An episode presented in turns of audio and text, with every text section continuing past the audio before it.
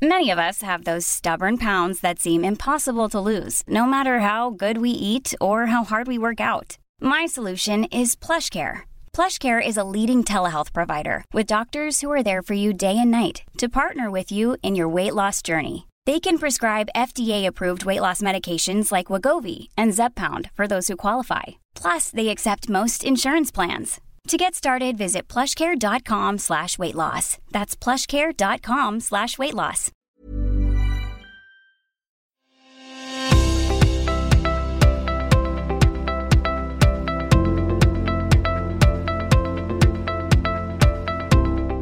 Welcome to Policy Forum Pod, the podcast for those who want to dig a little deeper into the policy challenges facing Australia and its region. I'm Sharon Bessell. Policy Forum Pod is produced by the Crawford School of Public Policy, the region's leading graduate policy school. We've got an amazing range of degrees on offer here at Crawford, some incredibly exciting courses within those degrees, and it's the only place in Australia where you can complete a public policy master's in just one year. This is a really exciting new program that we're offering, the Executive Master of Public Policy. You can find out more about it at crawford.anu.edu.au. And I raised the EMPP because my co host for the pod today is Dr. Sarah Bice. And Sarah is one of the people who's deeply involved in the new degree program. Hi, Sarah. Hi, Sharon. And Sarah is one of the people who's directly involved in the Executive Masters program. So, Sarah, tell us a little bit about our new program. The new program is fabulous, and we have amazing students this degree is special because it's geared towards individuals with public service or policy related experience of five to seven years. So we're getting at the more senior, experienced individuals who want to come back and really update and upgrade their skills and be at the forefront of knowledge. The classes are a bit smaller, they're really seminar focused, and there's heaps to discuss, like what we're going to talk about today. It really is a fantastic program, like all of our degree programs, so check it out. But today, Sarah, as you suggested, we're talking about something that is directly relevant to universities, something that universities around the world have been incredibly focused on over the past couple of years. They are so focused, Sharon. You might even call it obsessed. It is really like my own inability to stop clicking on Ryan Gosling Hey Girl memes. It's incredible. And the issue is research impact. That's right, Sarah. It certainly is turning into a, an obsession of that magnitude when it comes to impact in universities. And this really matters. You know, we spend a lot of time in, in universities talking about the quality of our research, but what happens with that quality research also matters. How we impact on the world around us. And for us here at Crawford, how we're able to inform policy, to inform the thinking that sits behind policy, um, to inform how we think about outcomes. So, you know, it is an obsession, but it's an obsession that matters. I totally agree, but I think the irony of this conversation is that often research impact is discussed within universities when it's about our capacity to provide advice and scholarship and knowledge to policymakers, to the publics, to civil society, and even to the private sector. So, one of the things that interests me about research impact is how do we get this discussion out there with those who need it most?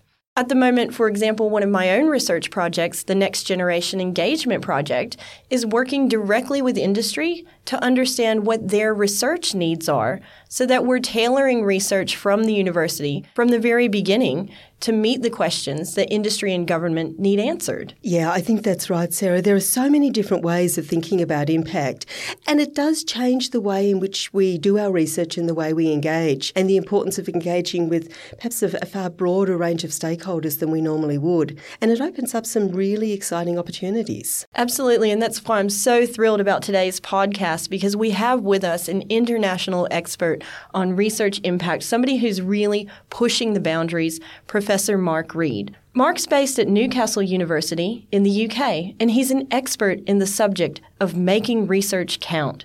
He has over 150 publications to his name. This guy is a rock star.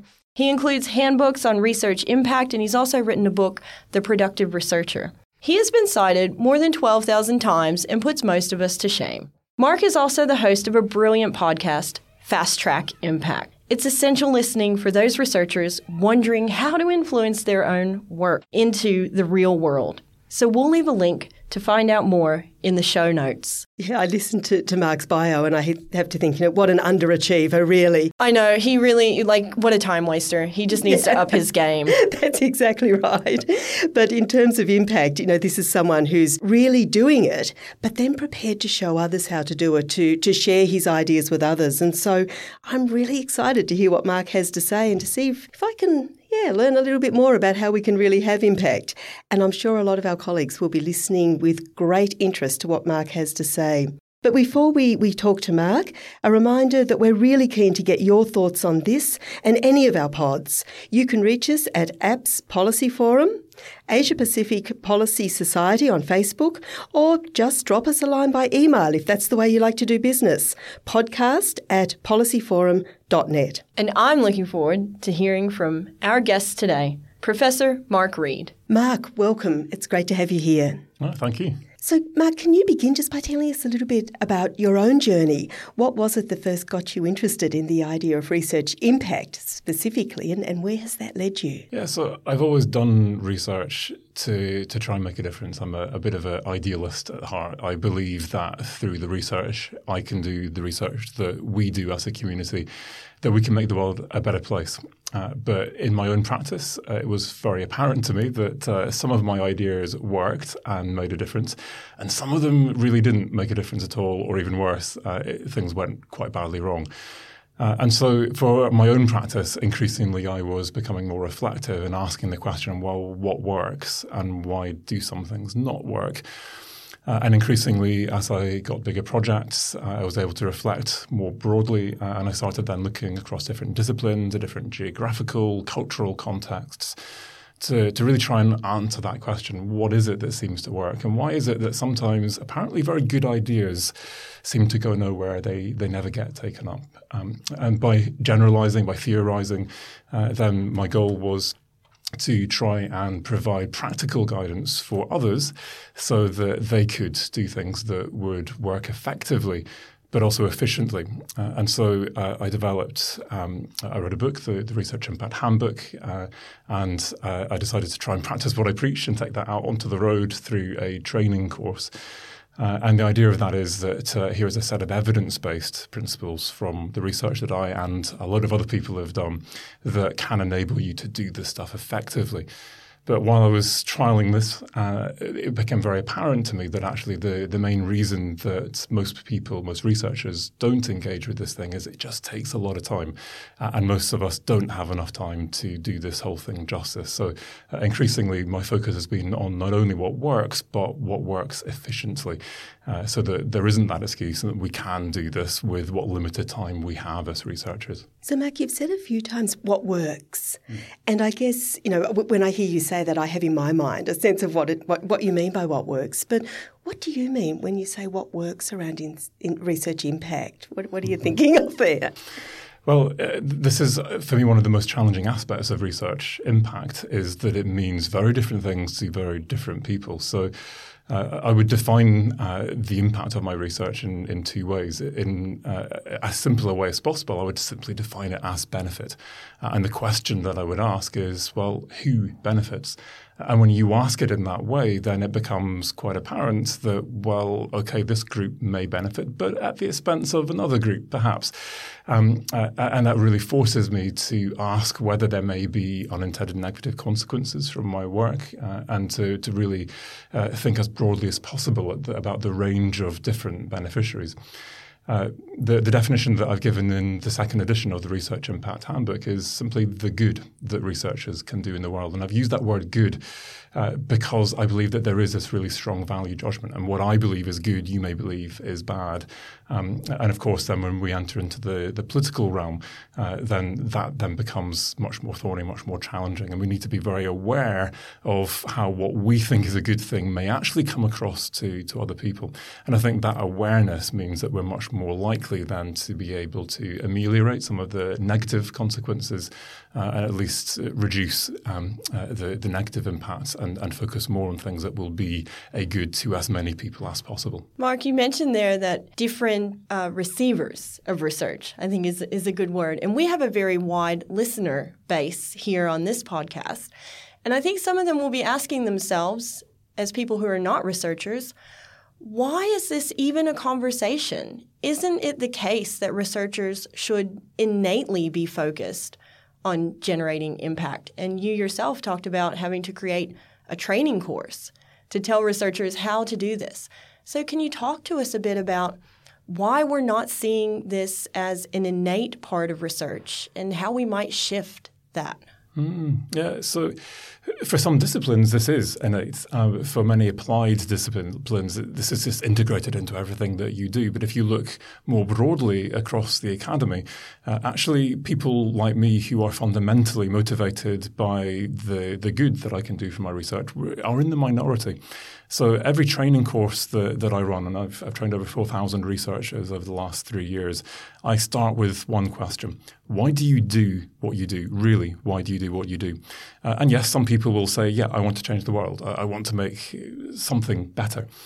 Uh, but actually, the most common answer I get to that question from researchers is simply, I'm curious. Uh, I never quite grown up and stopped asking those why questions. Uh, and actually, that, that creative freedom to ask new questions, to discover new things. Uh, and I think for, for me, there's a, a real challenge here because um, 10 years ago, the, there was a very strong hierarchy in the academy that the pure scientists were at the, at the top of that tree. And they kind of looked down their noses a bit about, at the applied researchers who weren't really proper scientists. Uh, and then the applied researchers looked down their noses on people like me who talk to policymakers. Uh, and really, you shouldn't talk to people like that. I mean, yeah. Uh, so people like me, scum of the earth. Uh, and actually, what we've noticed is uh, over the last five years, um, uh, in particular, there's been a real role reversal. Uh, and actually, now, increasingly uh, in Australia, in the UK in particular, but in other countries as well, there's this sense now that the pure scientists and uh, non applied arts and humanities scholars feel under siege. That actually, now uh, I hear people, when they say why they do what they do, apologizing to me and saying, I know this sounds a bit self indulgent, but I am curiosity driven.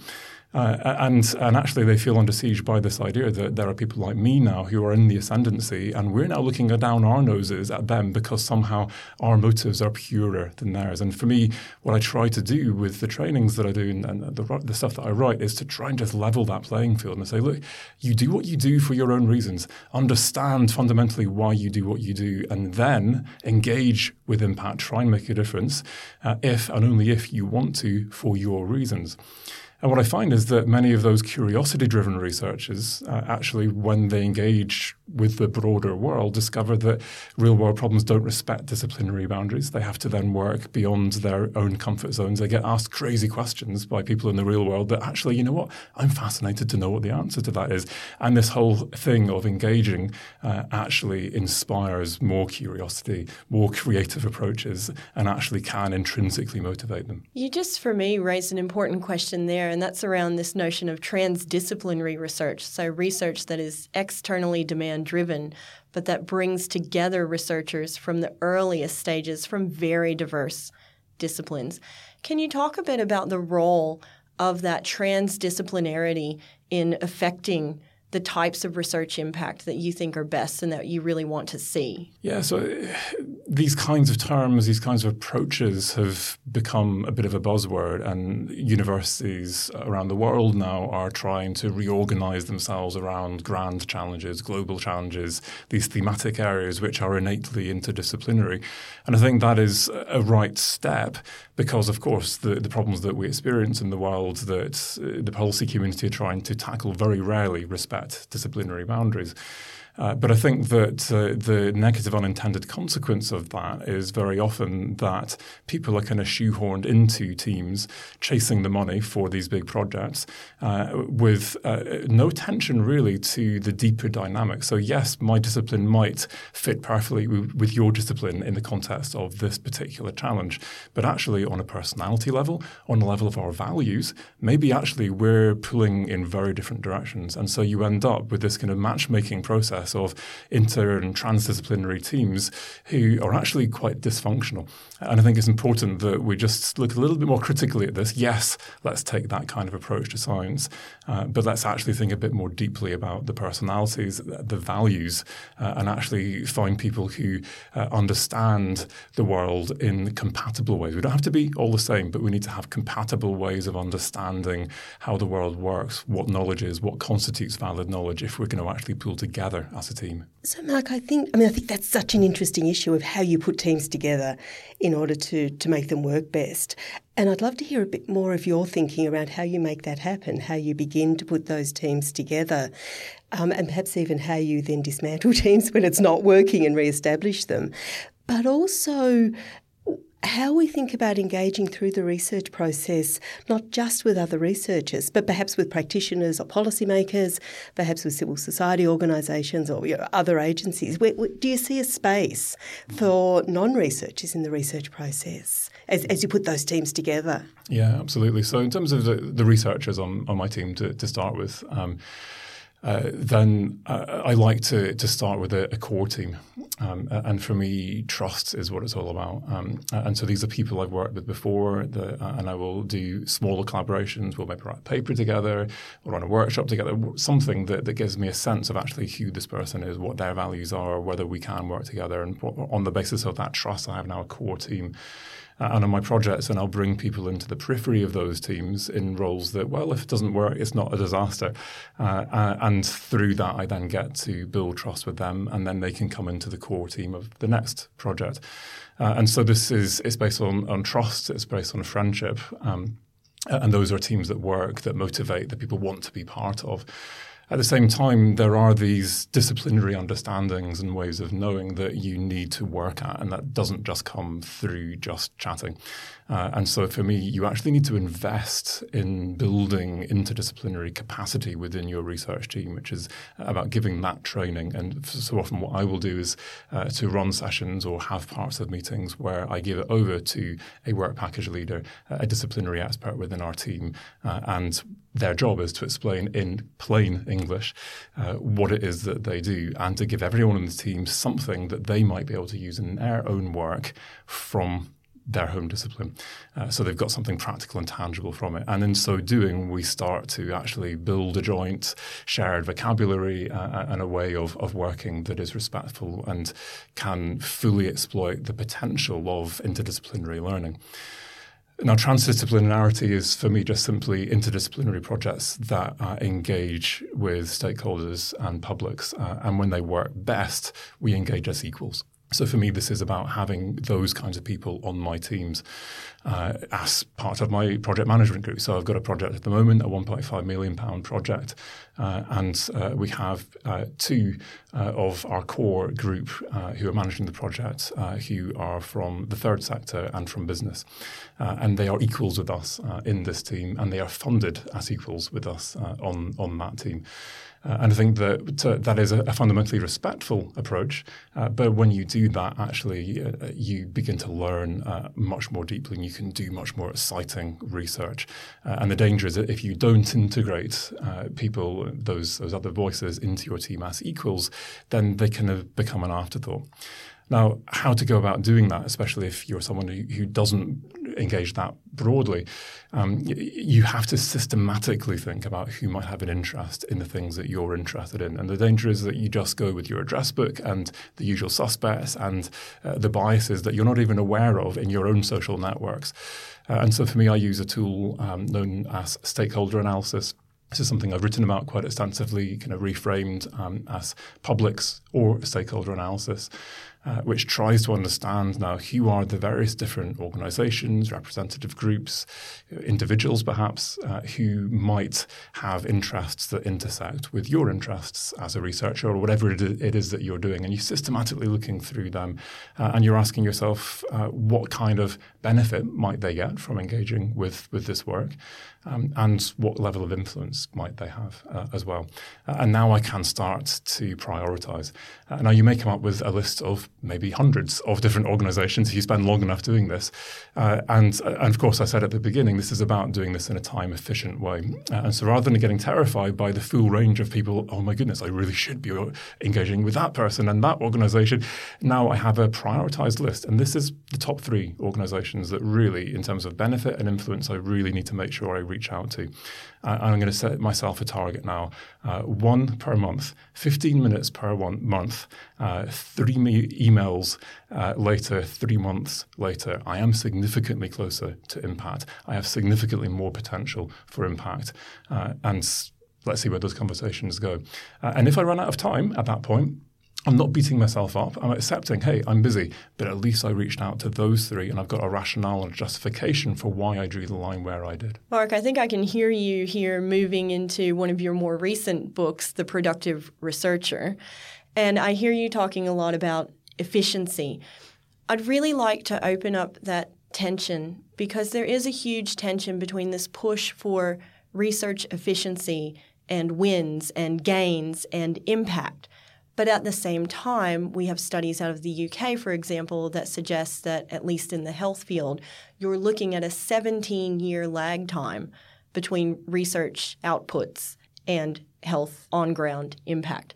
So, how, how do we balance that tension between efficiency and productivity in the way that you define it and achieving impact? Yeah, really good question. Um, I think it does vary from discipline to discipline, but I think that kind of statistic makes it very clear to people that actually, if you really want to make a difference, you have to be in this for the long game. And for me, a, a core principle behind this is that this is fundamentally about relationships. And these are relationships that have to be based on trust. They have to be two way, so there's humility built into this. And they have to be long term relationships. And if this is that you're in this for a quick win to get some kind of case study or something you can report to a funder uh, and you need it this year, then the chances it's not going to happen. And actually, I would interrogate my motives and ask myself, well, why is it that I'm doing this? Actually, is this really for their benefit or is this for pleasing my funders, getting more funding, promotion, or, or something like that? Mm in Australia, and I, would be really interested in your opinion on this, we find ourselves in a situation, particularly amongst early career researchers and some of our bright sparks and most promising people, are facing a very highly casualized and contractualized workforce. It's no longer the case that you enter university and climb the tenure ladder. How do we also balance this shifting contractualization? of the Australian academic workforce with the expectations that we will deliver impact, knowing what you've just said, that it takes a long time and you have to be in it for the long term and build relationships. Yeah. So this stuff is really, I think, quite deeply problematic, and, and it goes to, to a much deeper structural level in terms of how we organize things. Um, and I think that some of the neoliberal agendas um, that are, are, driving the marketization and manage- managerialism within the academy uh, are actually operating against uh, and, and preventing us from uh, developing the kind of long term relationships that, that we need. Uh, and I think that these short-term uh, contracts are, are, a massive risk to to to impact. Uh, uh, uh, so I build all these relationships, I invest all this time, and now I'm moving to a different country, a different discipline, uh, out of academia. Uh, and where does that all go? And people end up feeling kind of left high and dry. and so we do need to be very aware of that. and so if you are in that situation, then you need to think about the long term and who are the relationships with other people that you can build in. So there's a bit of resilience there, so that there are other people to pick up that relationship if you do leave. Um, I think on a structural level, we need to, to, to think as, uh, as a university sector about how we incentivize, but also how we facilitate and organize things uh, for impact.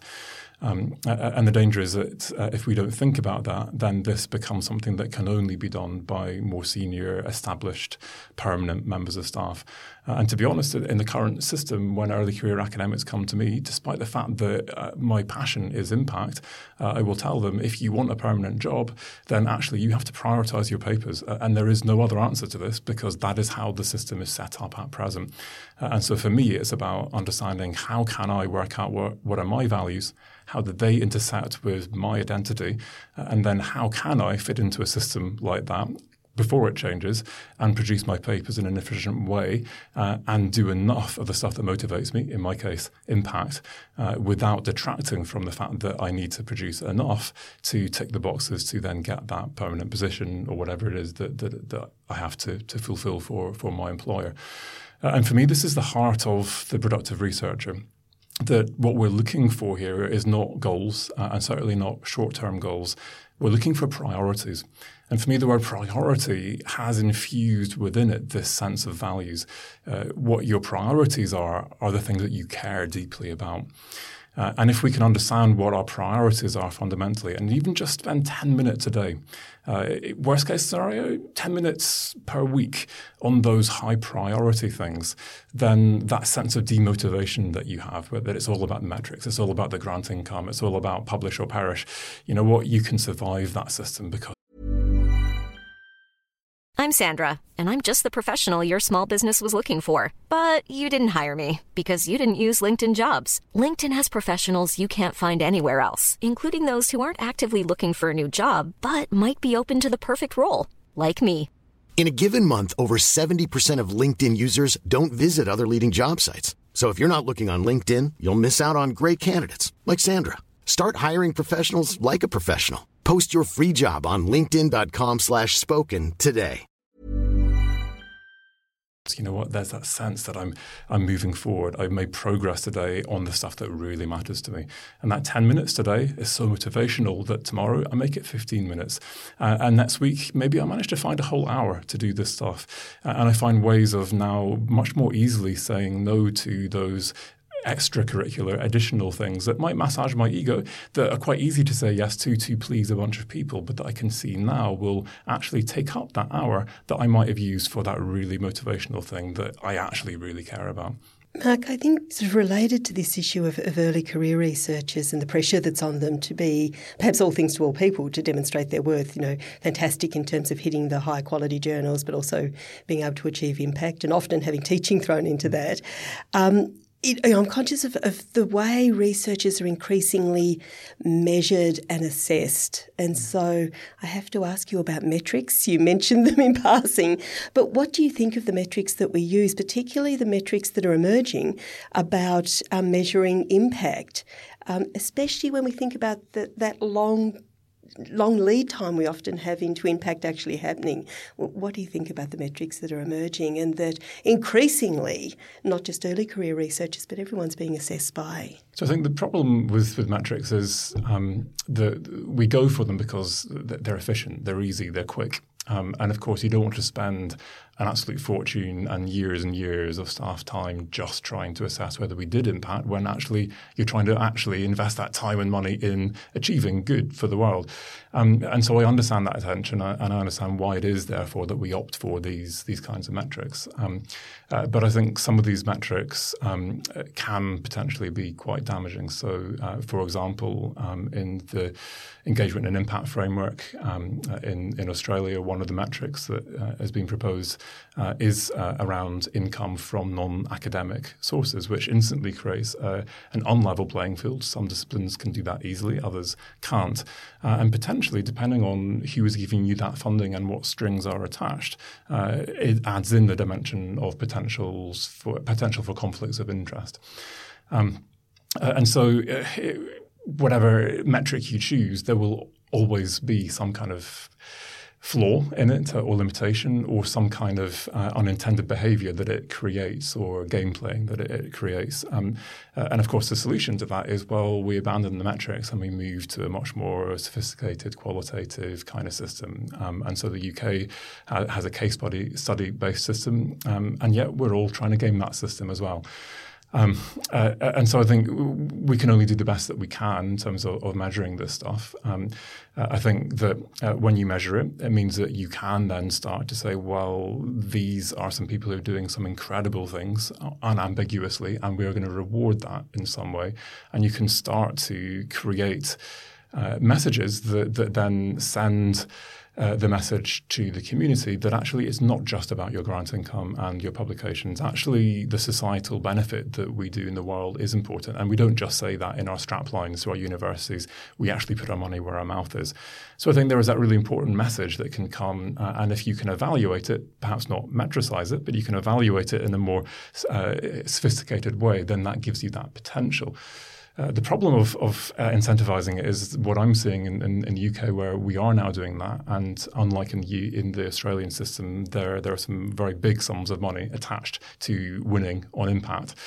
Um, there is now an additional layer of conflict of interest where now actually uh, I might maybe engaging with you as a, a policymaker uh, without telling you that actually if you take my advice, um, I'm going to be able to apply for a promotion off the back of this. Uh, my research group is going to get a bunch of money.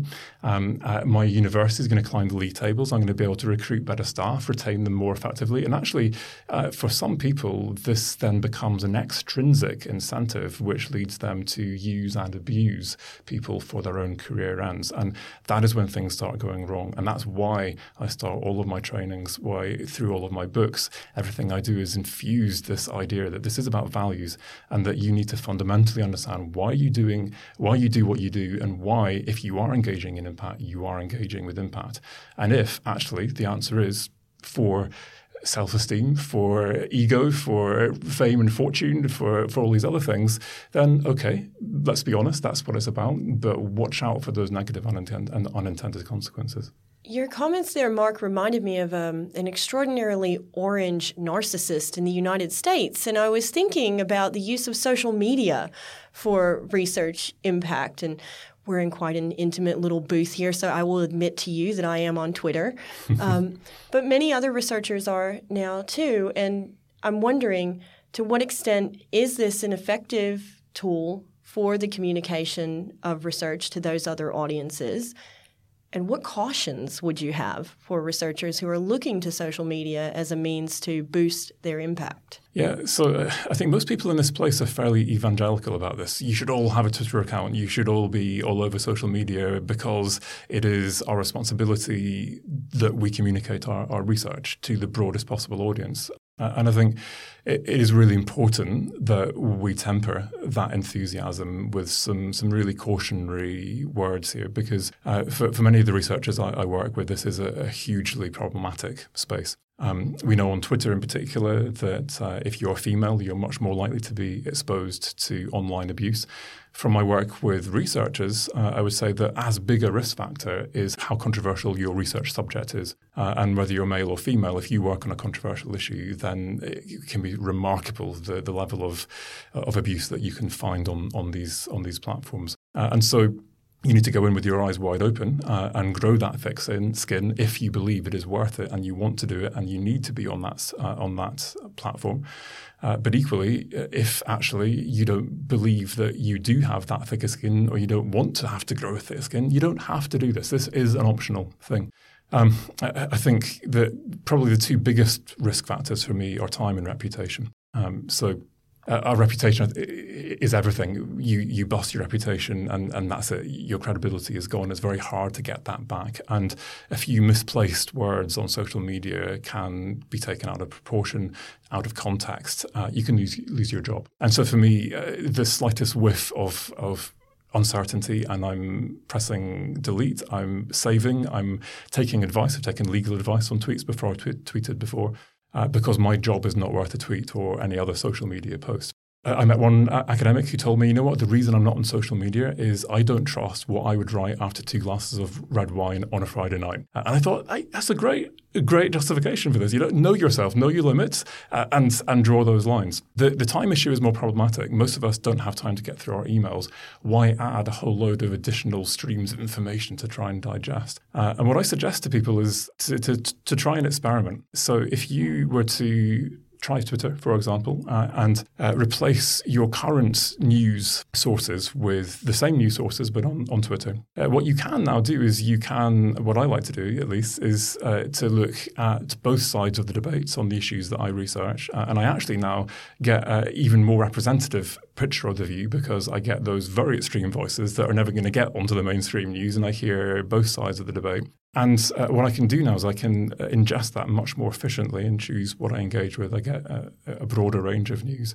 Uh, and what I found is when I compared the amount of time I spent on an average weekday just looking at TV, radio, newspapers, online, whatever, uh, compared to how much time I spend now on the news, I've saved myself, on average, 50 minutes per day, 50. And that's a lot of time. So I'm actually doing all of my outreach for multiple projects, engaging with people for impact, and getting all my news and creating 50 minutes of extra time per day. Uh, now, for me, partly because some of this was while I was traveling in the car, I was listening to the radio. Um, I, have used that time to get better work life balance. So for me, I got myself a Kindle, I got myself an audiobook subscription, uh, and I'm using that to do creative reading, which I realized, you know what, I stopped doing this after I had kids. I'd like to do this again. So it is possible to, to engage with these things and, and mitigate those risks. And when you do, the power of this uh, is just very simple human psychology that you could stumble across my research in a Google search and 50 50 you might click on mine versus some misinformation that is actually purposefully seeking to take you down a route which is not evidence based, which is for some kind of uh, interest compared to on social media, I am now a warm, trusted contact. And the likelihood of you engaging with me, listening to me, learning from me, acting on what I say are now much more. Uh, and so the potential for research impact and the reach that you can get into communities that would otherwise be really hard and the efficiency with which you can do that is something that is worth considering. I think that's such a useful kind of overview of the pros and cons of something like Twitter. And often, as researchers, we feel torn between, you know, engaging really proactively in Twitter and then at the other extreme, focusing on the very high level publications that take a very long time are important because we know they're evidence based and they're peer reviewed, but you know, somewhere between five and 15 people might read them. What lies in between? You know, what's what's your advice for those who maybe heed the warning about what you might be exposed to if you go onto Twitter and prefer not to do that, and but those who want to go beyond just the traditional academic publications? What tools, what avenues are there to communicate our research in between what I would see as maybe those two extremes? Oh, so you can just decide, I want to make an impact. Great. Um, for me, this is about research impact. Uh, and that means research comes first. Uh, and so this is not just my opinion. It's not just what I feel about this. Uh, this is that I've done some research on this, or I've read some research on this. Uh, I synthesized these various different perspectives. Um, and now here is an evidence based view. Uh, and that's what I'm putting into, into Twitter or, or, any other kind of engagement strategy. So it's important to, to, to make sure that that is the order in which we do it this is about excellent research that then has an impact, not flawed research or no research. And so for me, the priorities thing has to be that I do keep my research going. I'm publishing those papers. But when I publish those papers, uh, for me now, uh, the impact factor of the journal, um, launching this, this at some major conference is now a fairly outmoded way of thinking about how I get that to have reach. Uh, and whether that's the academic community who I want to read and cite my paper or the broader community, uh, the first step clearly is that I'm going to publish in a respectable journal uh, that is going to be open access. But now, rather than just doing that and making my research accessible, this is about making it understandable to everyone who might want to read this from different disciplines and from beyond the academy. So I will write a blog about it. I will create an infographic about it. I will then tweet that infographic. Uh, I'll have a social media strategy behind that so that uh, if I don't have a big enough following myself, I'm finding those influencers, I'm pitching to them, I'm getting them to amplify that signal ideally, then uh, there's a reward to those who click on those links that actually they go to my blog and they discover that there's a little video. Um, and actually, it's embedded within a much broader website that's got a whole lot of other resources. And now, of course, I'm sharing that and I'm tweeting the rest of the site and I'm writing my own blog about all the cool stuff I learned when I visited that site. And and so for me, this is about making it accessible, um, but but really exceeding expectations in terms of how understandable and how usable this stuff is. Uh, I think a lot of us think that that's quite. Well, how do I make an infographic? Uh, it's actually quite surprising how easy this is. So I recently blogged about this uh, on my uh, website, uh, fasttrackimpact.com, um, how to turn your next paper into an infographic. And there are websites that can help you do this. But my experience is that you need a bit of design thinking before you put some stuff into one of these websites. Um, and it's surprising how professional, how quick, how easy it is that you can come up, up with something that can communicate your message really loud and clear and wide. Mark, we've talked a lot about research impact, which is clearly your area of expertise. But I'm interested to hear what you have to say about teaching as part of the impact that universities might create. You know, where do you see teaching fitting within this story of impact um, and indeed of research impact? I think there's lots of different ways you can think about this. And I think most generically across the board, this is uh, about uh, inspiring change. For me, teaching is not about disseminating, it's not about uh, treating people as sponges and just providing all of that information. Uh, we can get that stuff. My role as a teacher uh, is to inspire and is to unpack those complicated, challenging concepts and create a safe space in which we can discuss and learn and do that higher level thinking. Uh, and I think when you inspire people to learn based on the latest research, then who knows where that will go. More specifically, for people in applied disciplines, um, actually, you can think about this in a much more specific, kind of designed way, uh, where actually now my teaching is an intervention.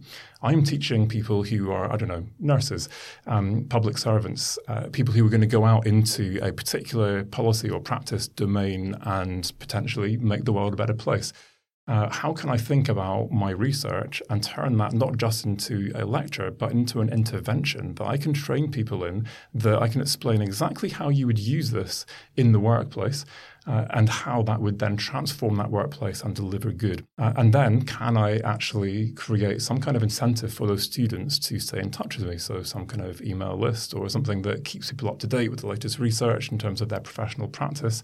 And can I go back a year or two later and ask a bunch of questions, including some questions linked to those specific interventions? Are you using this stuff? If so, is it helping? If not, why not? How can I then change that intervention? How can I then help you? And actually, now you begin to support those people in the workplace and get evidence for the fact that actually this is stuff that through your teaching is actually making the world a better place. And I think for many of us, the, the role of evaluating the impact that we have, um, although you might see it as a bit of a, a pain um, and a, a, hoop that you have to jump through, can be hugely motivational because you start to discover there is all this evidence that actually the stuff you're doing is making a difference. And, and that for me is, is massive. Mark, you've talked to us so much today about values and trust and relationships and now motivation.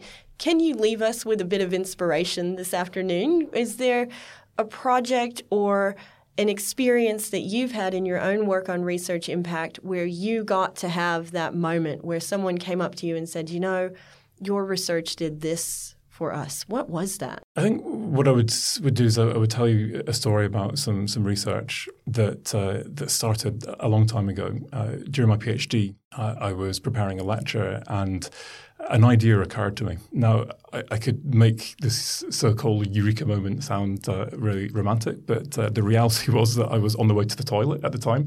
I was holding the door open, uh, and the, the, smell was kind of wafting along the corridor. Uh, and as I looked at, at this this wall, um, this this idea occurred to me. Uh, and it was a very simple idea, and I, I, suspect that many other people in the world at that same point probably had the same idea. Um, but being an academic, I got to write it down. And uh, as a result of writing that idea down, I got a phone call from someone in charity who said, Cool idea, could we use that? And I had to confess, you know what, it was just an idea, and I've got no idea how you'd actually do this in reality.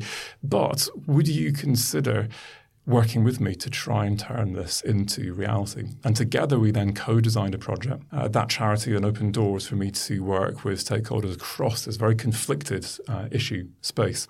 And, and together, we then produced some research that evidenced this idea and explained exactly how you could, in theory, put this idea into practice. We went down a bunch of dead ends. We monitored what we were doing as we were going so we could see that actually some of the stuff wasn't working. So we could look on purpose for a plan B and a plan C and a plan D. It took a lot of plans uh, until eventually we made uh, we made those breakthroughs. Uh, and for me, it was that moment. Uh, it was uh, it was a conference policy practice type conference, uh, and this was the launch of this new policy mechanism. Uh, and again, I can make it sound really impressive, but the reality was we were actually literally given a, a box to stand on uh, and a microphone um, in a drinks reception. And most people talked over the announcement. But hey, uh, we, we launched this policy mechanism. And since then, there's been interest in this around the world. Um, and I'm now research lead for the charity uh, that I've worked with on this. And we're now working with the United Nations uh, on a global initiative to look at how you can use a combination of public and private investment to protect nature. Mark, I think we're all going to be racing off to look at that idea and what it was. So, for those of us and for those of our listeners who want to have a look at what that inspirational idea was, where do they look? What, what was the research project called? Or where can we find out a bit more information to be inspired? okay, so uh, I've got a paper in the journal Global Environmental Change, um, 2015, I believe uh, 16 maybe uh, on my website. Um, my most recent paper in that journal, um, which describes this, is called A Place Based Approach to Payments for Ecosystem Services. And the idea is uh, essentially that uh, if you can understand the value of nature for all of the people who actually benefit from this and monetize that, um, then there are actually some very good reasons why companies will invest, partly for self interest in terms of mitigating risks from things like climate change, but also for, also for social good. That means means that actually we begin to get the level of finance necessary to tackle the scale of environmental challenges that we face today. So there you go. That's where we're all going after this podcast to have a look at that work. But I think that's great because it gives us some really practical ideas, you know, of how this actually plays out in, in the real world. Mark, it has been such a pleasure to talk to you and it has been inspirational. And I will now always think of the toilet moment rather than the eureka moment. thank you so much for joining us. Thank you. It's been a real pleasure. Thanks, Mark.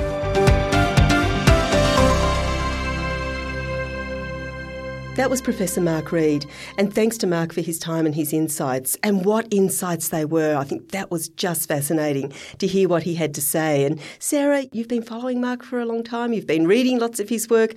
What did you think? Oh, well, it's always interesting when you get in the room with the person who's writing that you've read, because particularly when you read Mark's work, he is so successful and his notions about research impact are so forward thinking, you kind of wonder, mm, do I love hate this person? They're so great. And what I really enjoyed about Mark's discussion was his focus on value. He really took research back to curiosity, to the interests that we have to make a difference in the world. I liked his focus on relationships and trust, and the notion that researchers can't just be thrown together by university structures in some kind of interdisciplinary soup we actually need to have relationships with one another. And we need the time and opportunity to build relationships with industry and with government partners if we want them to have ownership of research and be able to really take that research and use it in the real world. So I left that conversation feeling super motivated, Sharon. Yeah, I did too. I thought it was terrific. And I think Mark has that wonderful combination of vision and reality. You know, he could he could really clearly articulate what we can do when we think about impact in the way that he encourages us to. But he was pretty pragmatic about the challenges and particularly about the time that it takes.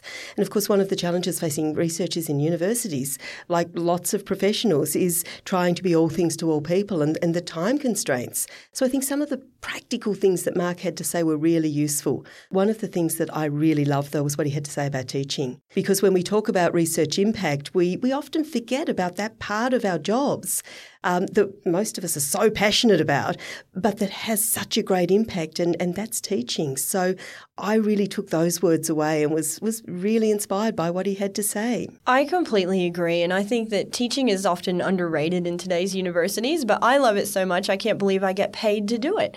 And so the notion that research impact can also occur in the classroom and I thought what that conversation opened up for me was the two way nature of research impact because I know for myself that some of my greatest uh, and most innovative research ideas have come from the conversations that I've had with my students. And there's a lot of back and forth there. And so I think another thing that I took away from Mark and his focus on relationships is the, the two way nature of impact and how having those conversations and really being connected not only to policymakers, to uh, intergovernmental agencies or civil society and, and corporates, but also to our students, is a way in which researchers can really open up opportunities uh, to identify areas where impact might be possible. Yeah, I think that's that's exactly right. And and I also like the way Mark started by asking that question of why do you do this? You know, why do you research? And you could also ask why do you teach? And as he pointed out, people have all kinds of reasons for that. But I think I'm with Mark in terms of just wanting to do something that's socially valuable in the world. And teaching's the same, you know, it gives us an opportunity, a really privileged opportunity, not so much to teach, but to engage with our students. And certainly here, here at Crawford, uh, we're, we're so privileged because our students bring so much to those conversations. So I think we've probably both taken away lots and lots of food for thought from Mark. So you've heard our thoughts, but what about our listeners? What did you think of that? What did you think of what Mark had to say? Were you as inspired as Sarah and I are? Let us know. We're really keen to hear your thoughts. Reach us on at APPS Policy Forum, Asia Pacific Policy Society on Facebook, or just drop us a line by email podcast at policyforum.net. Sarah, it was great having you here today to, to talk to Mark. How did you find it? Your first podcast? First podcast with Crawford, but Sharon, this took me right back to my college days as a rock radio intern in North Carolina. 106 Rock, all rock, all the time. So, really, for me, this has been extraordinary fun. Uh, and also, I would have to say, thinking about research impact, how does podcasting relate to creating impact? This is the researcher equivalent of a face melting guitar riff. It is awesome and memorable. I thought I detected the tone of experience there, Sarah. it's been experience great. and debauchery. it's been great to have you here.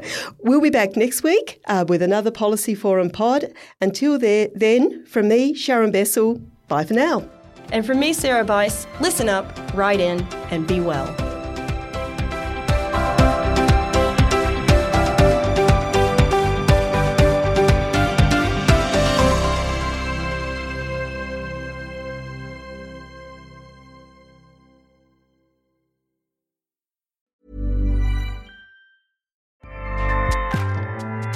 ACAST powers the world's best podcasts. Here's a show that we recommend. The Real Housewives is a guilty pleasure for most, but if you're looking to not feel guilty about that pleasure, tune in to Everything Iconic with me, Danny Pellegrino, where I break down all the messy moments and behind the scenes antics of Bravo's popular franchise. And on Everything Iconic, I also interview celebrity guests like Kelly Ripa, Keke Palmer, Drew Barrymore, Cameron Diaz, and more about their guilty pleasures, their past work, and so much more. So if you're pop culture obsessed and find yourself watching way too much reality TV like me, tune in to Everything Iconic with Danny Pellegrino wherever you listen to podcasts. ACAST helps creators launch, grow, and monetize their podcasts everywhere. ACAST.com.